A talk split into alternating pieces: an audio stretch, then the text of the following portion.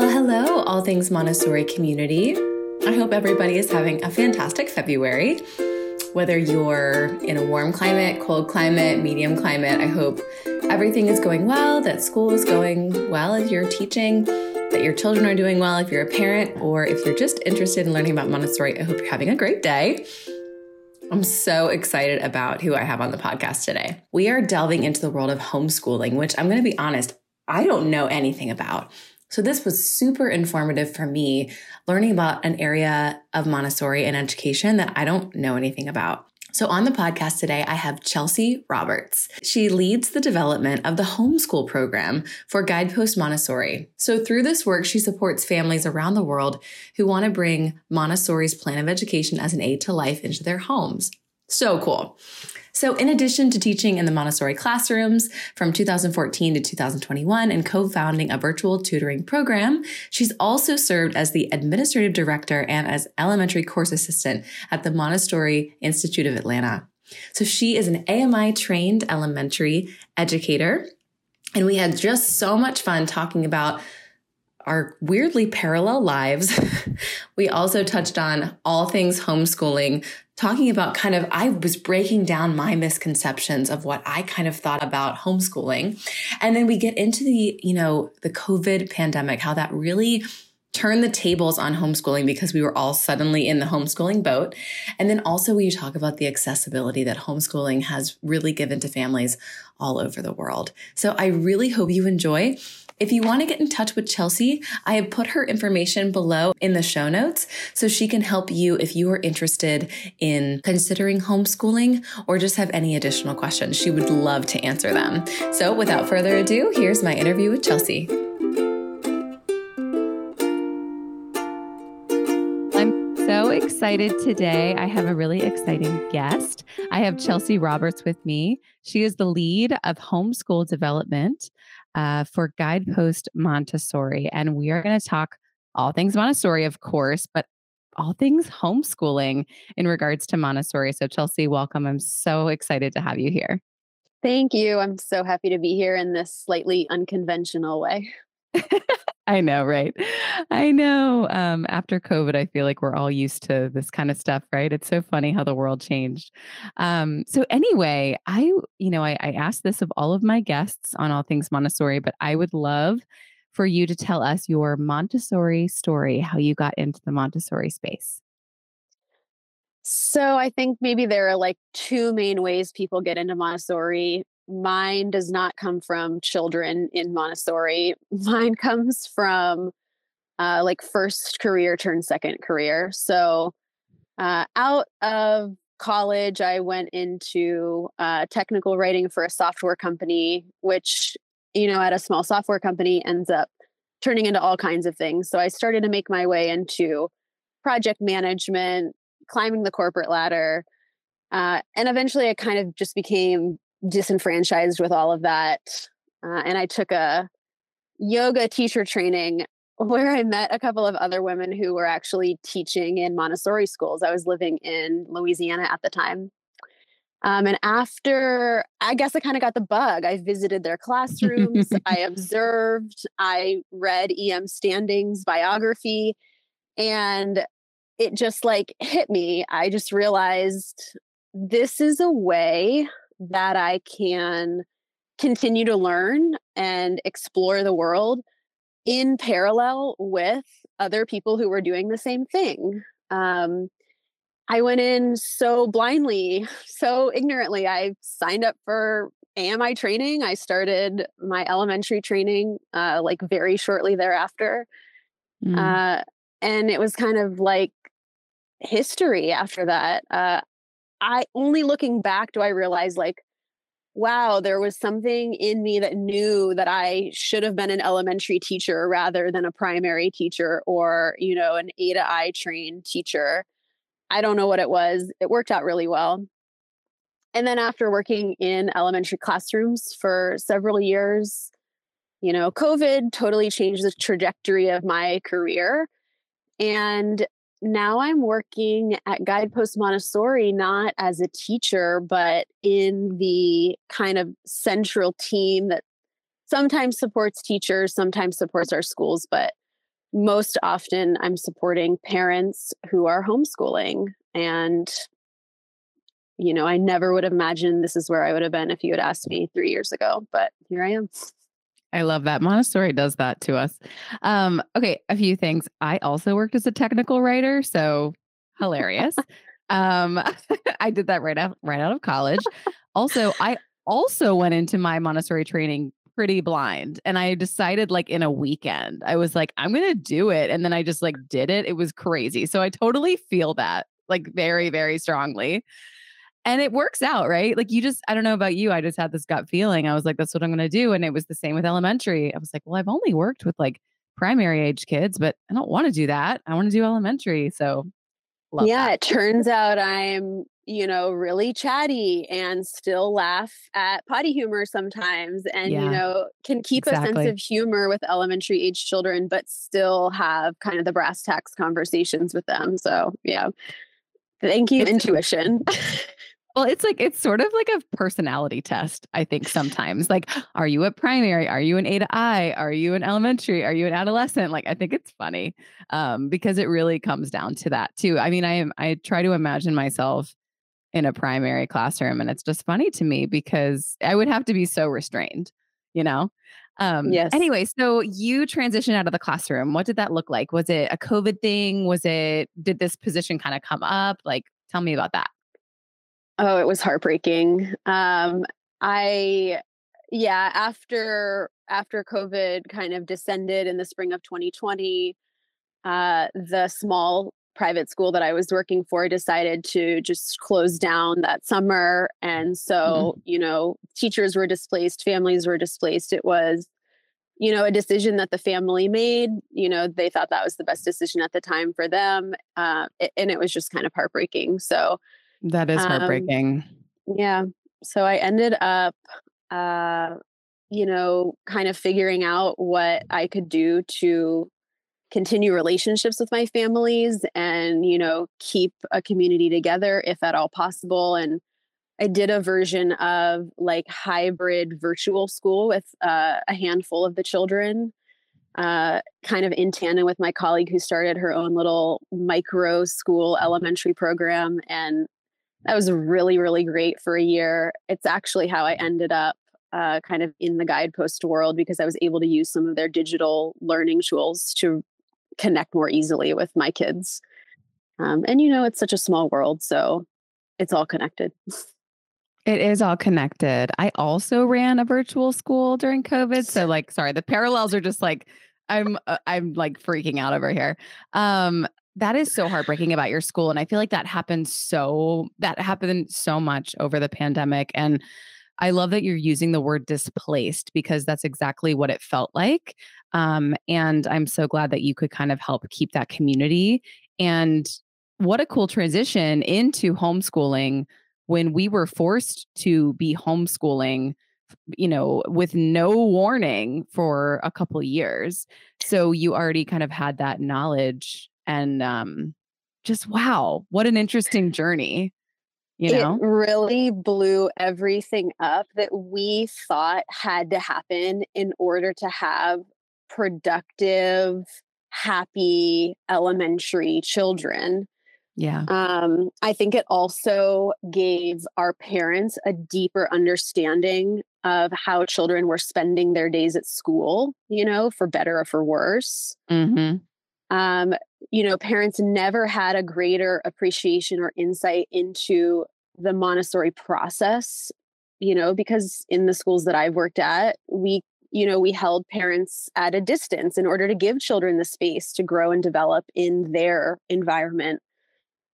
Um, but it turns out, you know, that, and as a result, I'll say that my relationship with parents as agents in their child's education has also drastically changed since since covid uh, because wow yeah i'm working with parents who are now responsible for their children's educational experience and mm-hmm. that has really healed me and my relationship to parents in so many ways after you know form coming formerly from a situation where some it could be adversarial sometimes where there wasn't a clear idea of how that responsibility was shared or what we expected of each other, you know, just kind of par for the course. totally. Totally. Yeah. That's a really interesting kind of avenue to go down of homeschooling. You know, I think I think there's a lot of misconceptions with homeschooling. I'm just going to start start right there. I'm, yeah. you know, I'm not I'm not from a homeschooling background. I don't know. Are you from a homeschooling background? No. Okay. Not at all. Yeah, and so you sort of hear about it and it wasn't until I met one of my really good friends in training who was homeschooled and I I really talked to her about it because I think it can have a really negative connotation um, and I think it's a really brave decision for parents to do when you think of all the work that goes into it um, and making that clear kind of um, home and school environment. So, do parents come to you already homeschooling or are they interested in homeschooling or is it kind of a mixture of both? It's definitely a mixture of both and just like you know our stories are i mean your and my story is very similar but all of the ways that people come to montessori their stories are so particular that's absolutely true for the families as well uh, it's been really for the things that homeschooling families have in common which really is only that they want to homeschool every other particularity is different and that mm. means that we've got families taking six months to travel the world and they want to figure out how to continue to give key lessons while at the same time you know diving deeply into these different communities around the world we've got families who live in really rural environments and who are nowhere near a private school are nowhere near even other people and they still want an educational model that gives their children the ability to uh, you know think creatively and uh, critically and kind of like fulfill their purpose in life. Just like you name it, it's out there happening in a family right now. Yeah, definitely. What are some of the concerns that parents kind of, I'm just thinking of what my concern would be, would be like the social aspect or like the community aspect of being in a school. Like, how would you sort of talk to a parent about that? Or, or are they, do they come to you with that concern? 100% yeah.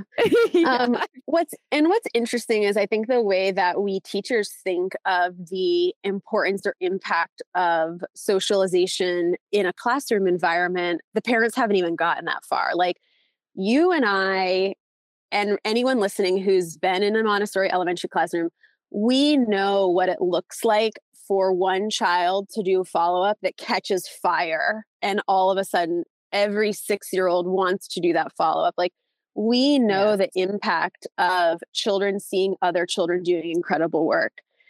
Uh, parents starting this journey, they don't even know what they're missing there mm. yet. Mm-hmm. Mm-hmm. Um, which I think is okay. I don't I don't have a magic wand to wave over, you know, Montessori homeschool to make that appear.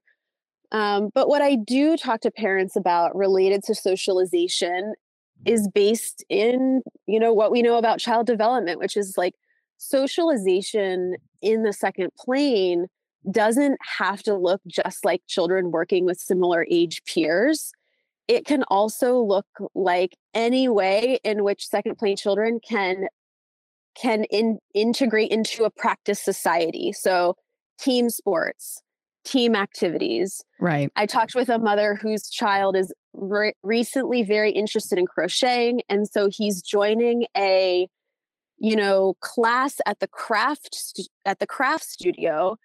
The chances of another 10-year-old being at Jo-Ann Fabrics on an on a Wednesday morning 0%, but like that is socialization. Um, Absolutely. Um, you know, to the extent that these parents are able and willing to build systems to allow their children to go out. I mean, the world is their literal oyster when homeschooling yeah. is the plan, right? Chauffeur built in, you don't need a permission slip, like just right. go. You're ready to go. Exactly. Yeah.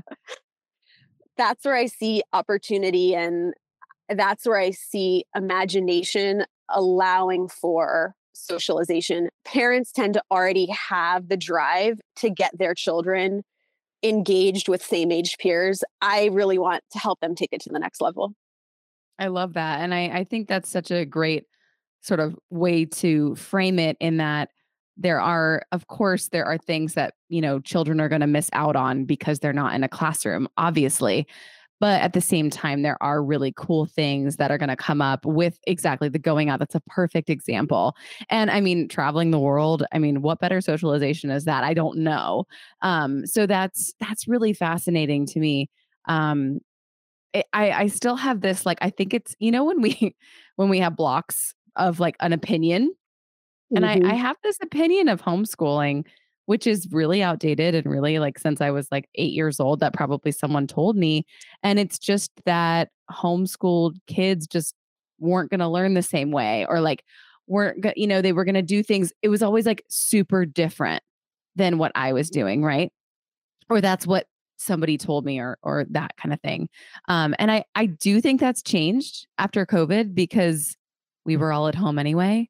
And now I don't know. I, I I guess what I'm trying to say is that I think COVID, although it was horrible and it's still kind of going on and it changed our world forever, I do think it opened the I I think it opened people's minds a little bit more to that. I agree and what I've been reflecting on and what I reflect on out loud with parents is that the misconceptions that maybe have pre-existed or that we came into uh, stereotypes about Montessori homeschooling stem, I think, from two places. One would be just the absolute lack of representation. You know, there are not really yes. books or pictures or videos of what Montessori homeschooling, especially at the elementary stage, looks like. That leaves folks who are doing Montessori in schools like unaware and left to our own devices. But I think probably more importantly, it leaves people who want to go down that path with unrealistic expectations about what they should be trying to do at home. And so, if they're looking at videos of a class of 30 working children and then looking in their living room and trying to figure out why the stamp game is on the floor and why their child would rather play video games, like it's not right. a fair expectation of a home practice. Yes. Yes. Um, and I'll say that I think that the second place uh, that this comes from, and I won't I won't suggest that everyone has this, but I'll say that I've seen it in myself that there's something about being in this Montessori world where there's almost been like a false dichotomy that we've ad- adopted either this is Montessori and this is not Montessori. And you mm-hmm. see it mm-hmm. playing out in so many places, right? You see it playing yes. out in the training wars, in private school versus private school, in what is, you know, public Montessori school adaptation. Mm-hmm. I think that that gatekeeping does not really benefit our children and that there's something more adult centric in why we're trying to do that. Um, and the reality is, that there are more families who want to give their children access to this way of learning and for all the reasons will never have access to the private school or the public Montessori or even the Montessori ish, whatever you want to call that. Right. And I just say more power to them. Like I have seen children do incredible things around the world. And I can't imagine, you know, being the gatekeeper preventing mm. them from doing that. I, it gives me chills just thinking about the beautiful things I've seen these children do. I love that you brought that up. Um, the accessibility of Montessori, which I think is, hmm, I don't know how to phrase it. I, I think it's problematic, as mm-hmm. you're saying, because a lot of people cannot afford the elite Montessori that um, and you know, I I've worked at private schools where they'll have scholarships and things like that, but still at this at the same time, it's it's a great effort, and I think it's I think it's still good, but I I don't think it fixes everything. Of course not, um, because I'm a public school girl. I didn't go to Montessori, so I I had a great education and I fell in love with Montessori. But the one thing that I always had a really hard time with was that I was going to have to teach it at private school. Mm-hmm. I was just like, I can't believe I'm going to do that. I because it was so against how I just like had grown up. I went to a public college, like it was just the way that I was. And actually, working at private schools opened my eyes to like they're not the devil, they're not demonic, right? Like it's you know, it's just a different thing. Again, breaking breaking the opinions in my own mind. Um, But I love what you're saying about that accessibility with homeschooling. I I have to be honest, I didn't even really think about that. And I love that because yeah.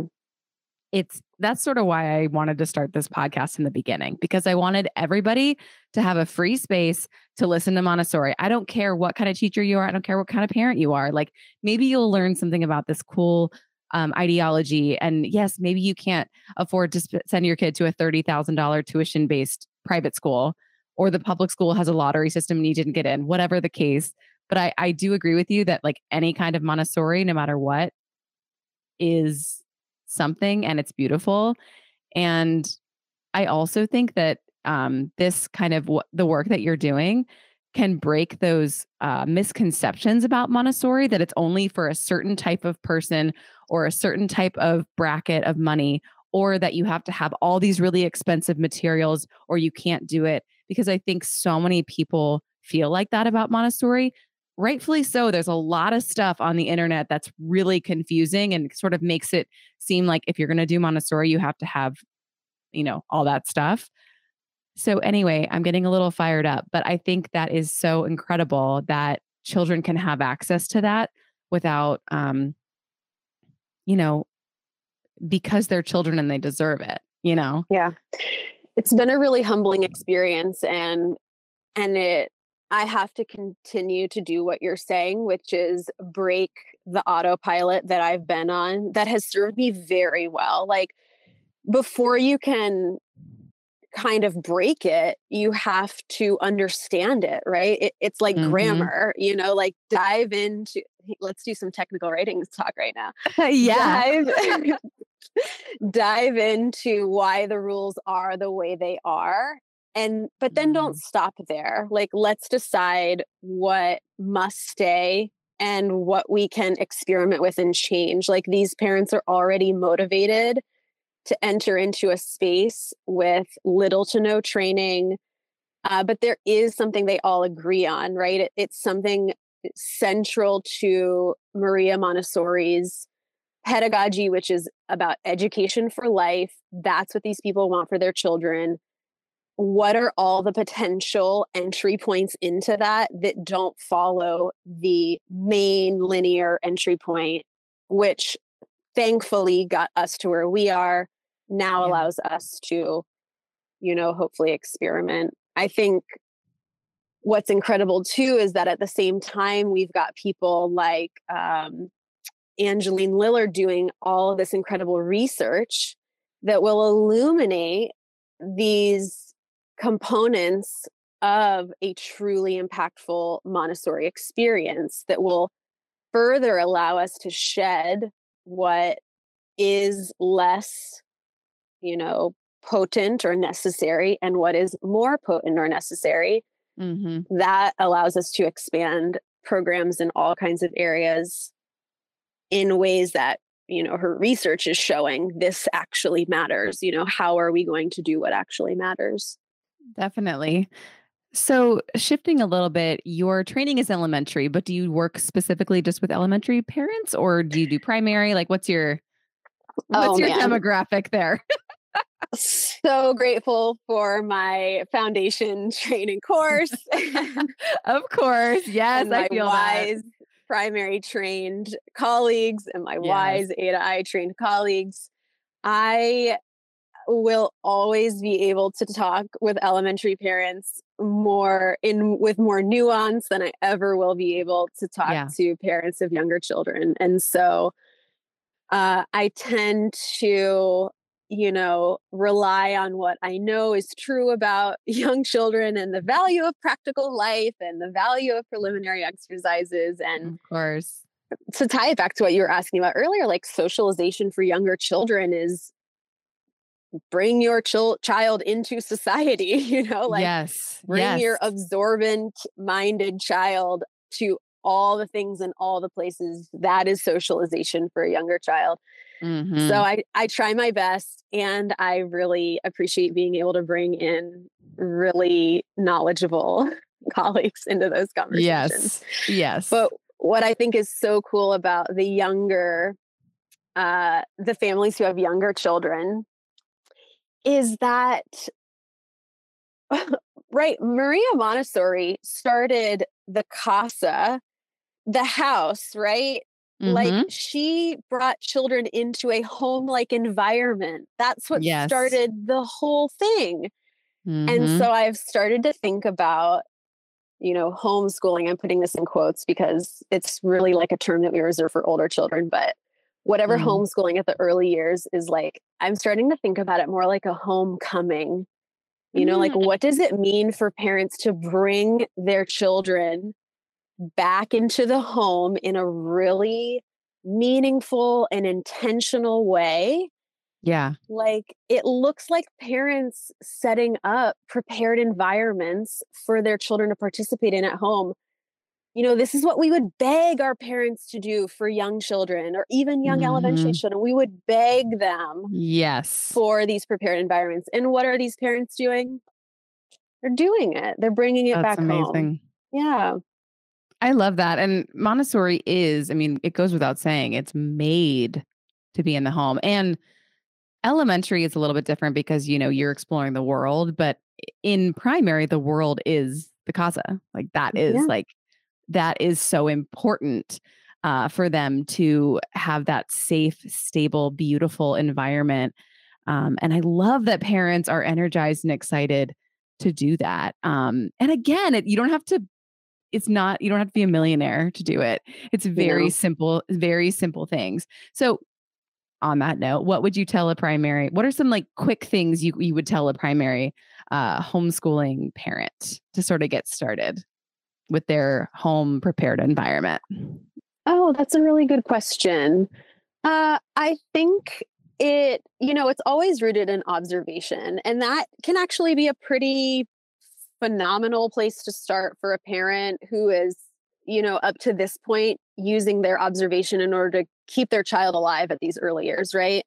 sure Um, but when you start to look at uh, your children through a different lens, it also forces parents to look at themselves and their role through a different lens. So there are like a couple of things that are happening differently there in order for even a change in the environment to take place. I think this is true of parents of young children and parents of elementary children hmm the idea that they need to see what they are doing for their children that they do not necessarily need to do for their children or where a change in the environment would support the child in doing it independently is a great place to start um this a- and and we start really really small i mean hmm and really still attuned to the child. So, in particular, at the early years, the easiest entry point is whatever your child is interested in already or kind of always trying to be involved in. If it's food preparation, if it's you know, if there's like a lot of toileting and bathroom, you know, action happening, we'll start there. If it's, you know, your child always wanting to carry around the giant broom, you know, let's start there. right So it really has to start uh, at a place where not only the child is interested, but where a parent is motivated to uh, offer t- offer tools for independence to their children. And I Yeah. think that's a sweet spot because they're able to see almost immediately kind of the vision of independence growing in their own children in real time. I think that's the Mm. ticket, really. Mm-hmm. Oh, and it really just sort of comes down to you're right, observing your child and seeing what they're interested in. That's like the just the beginning and it but it can take you so far and it it's something you never want to stop doing. I was know. gonna say you can never stop. It's like no. the art, you know, the art and the science of Montessori, right? We've got we've got the science in the books. You know, Yeah. we review these albums all the time. We like want to stick to it, and then it's what really happens. You know, when we've got children in front of us. That's the art of it all. I know.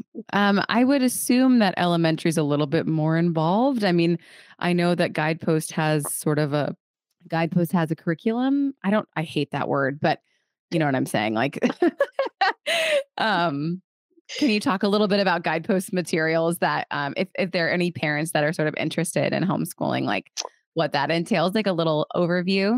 So I'll share a made up statistic first.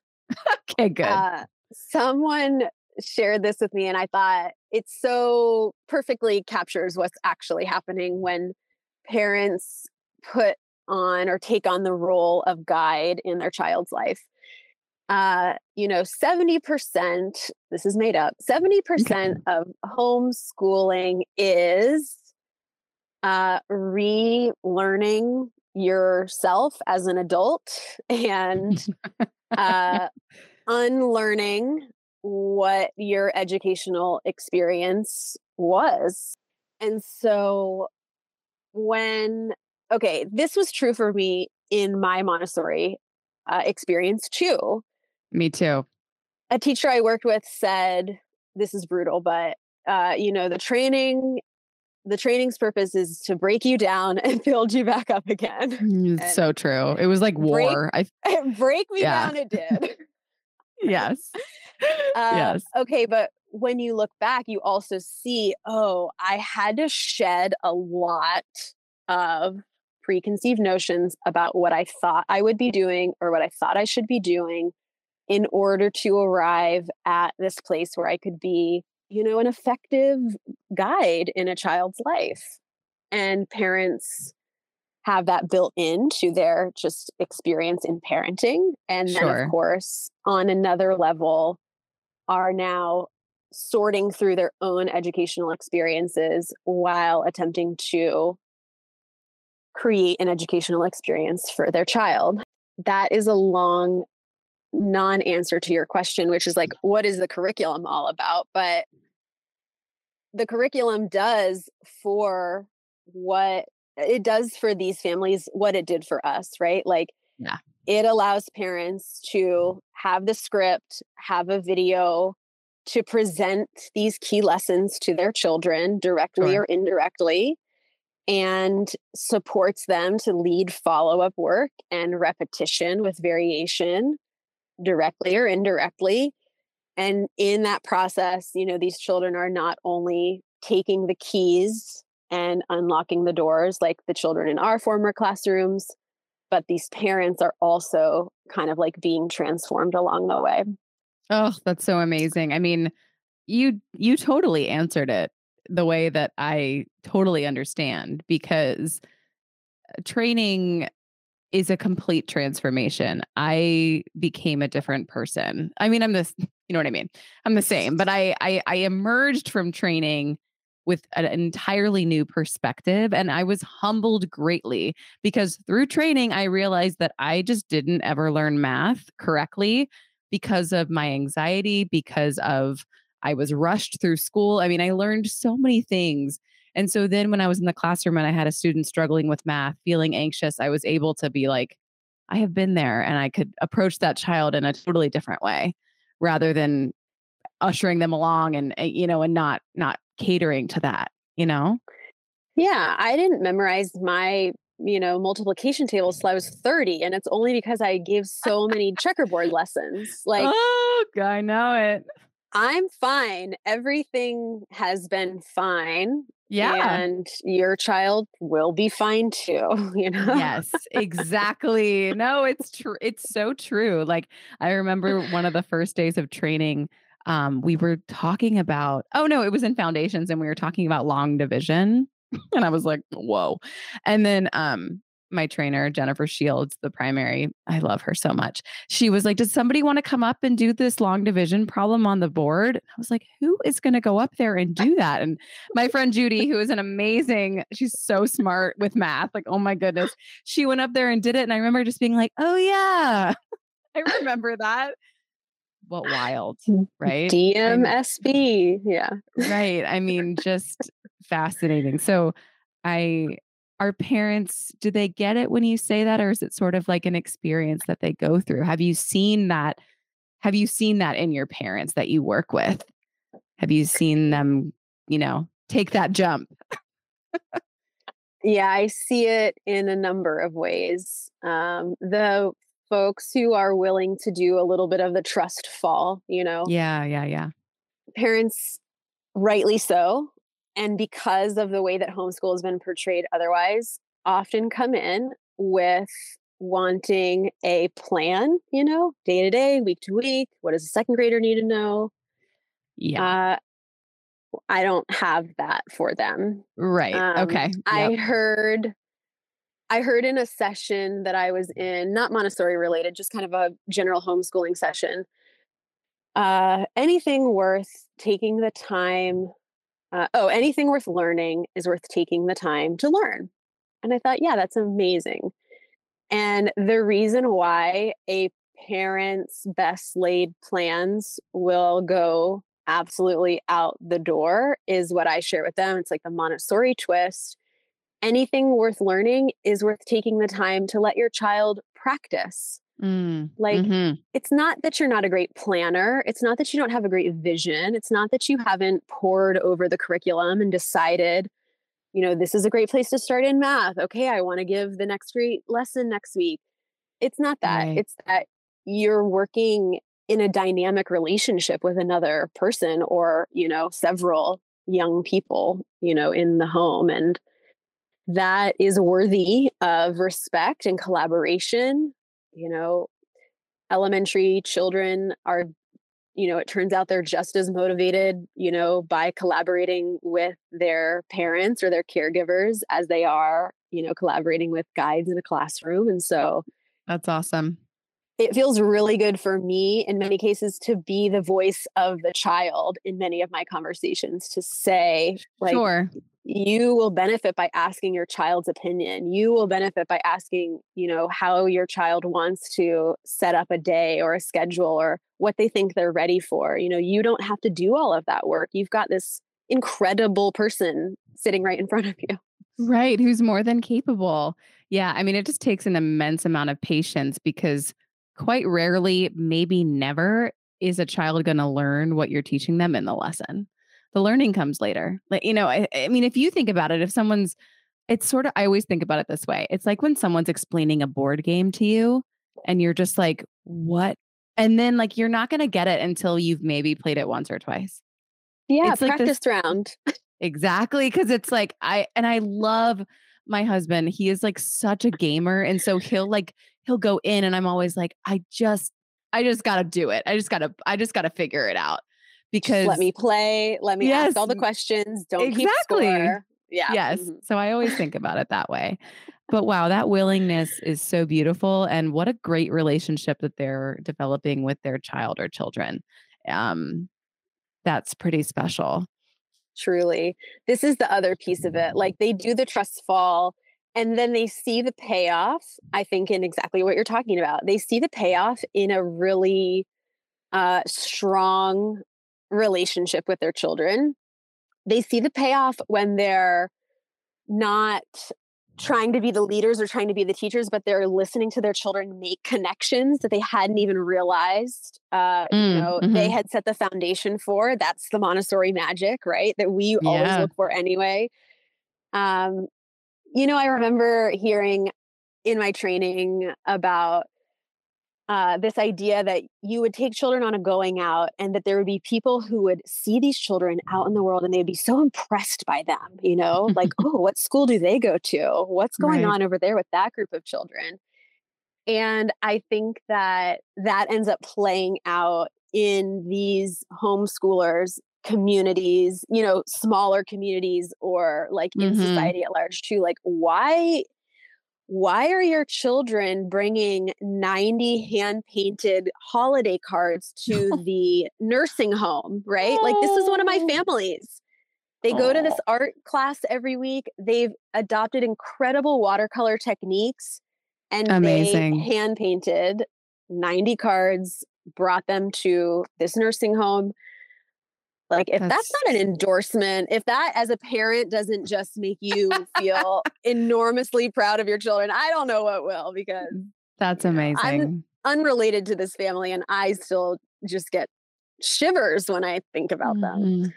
That's incredible. And that's the beauty of it, right? Like that's that but but with with that beautiful thing that they did is the foundation, which is what we're talking about. It's the patience. It's the following the children's interest when they wanted to go take that watercolor class. It's trusting your instincts and trusting your child. And then you kind of you get to that part. Like it's not like, okay, I'm going to do Montessori and then that's going to happen. There's so many steps along the way. Um, and it all comes down to what we were talking about before observation and paying attention to what your child's interested in. And then yeah. the rest kind of unfolds in a really beautiful way uh, with i'm not saying it doesn't have challenges that's not what i'm saying but it's that there's a reason to work through the challenge yes exactly. Oh man. Well this was great. I'm trying to think of anything else but i feel like we covered so much. This was such an amazing conversation. Yeah i give a uh like it's like a web session every Tuesday, and it's really a lot of nuts and bolts about homeschooling, just because that's generally what parents are interested in. And I, at this point, I could recite the script that, yeah, that I wrote at this point. Of course. I gave the session actually earlier today, and I was reflecting on how I still feel so genuinely excited to share, you know, this vision. I'm still actually motivated to start where parents are, work this into families' lives. Like it's infinitely fascinating to me to see the way that families grow and change and how montessori you know can support that growth and change like it's i think when we look at like our shared goals and our shared vision you know the there's room for homeschooling parents because they are too out in the world you know talking about montessori. Of course they're doing it at home and they're uh, their practice grows and matures just like our practice grew and matured right uh you know like what what's better than to have more people kind of keeping this montessori vision alive you know in a really unique way in a really wide reaching way and they're going to reach people. Re- yeah and in a really progressive way absolutely yeah wow so so cool um mm.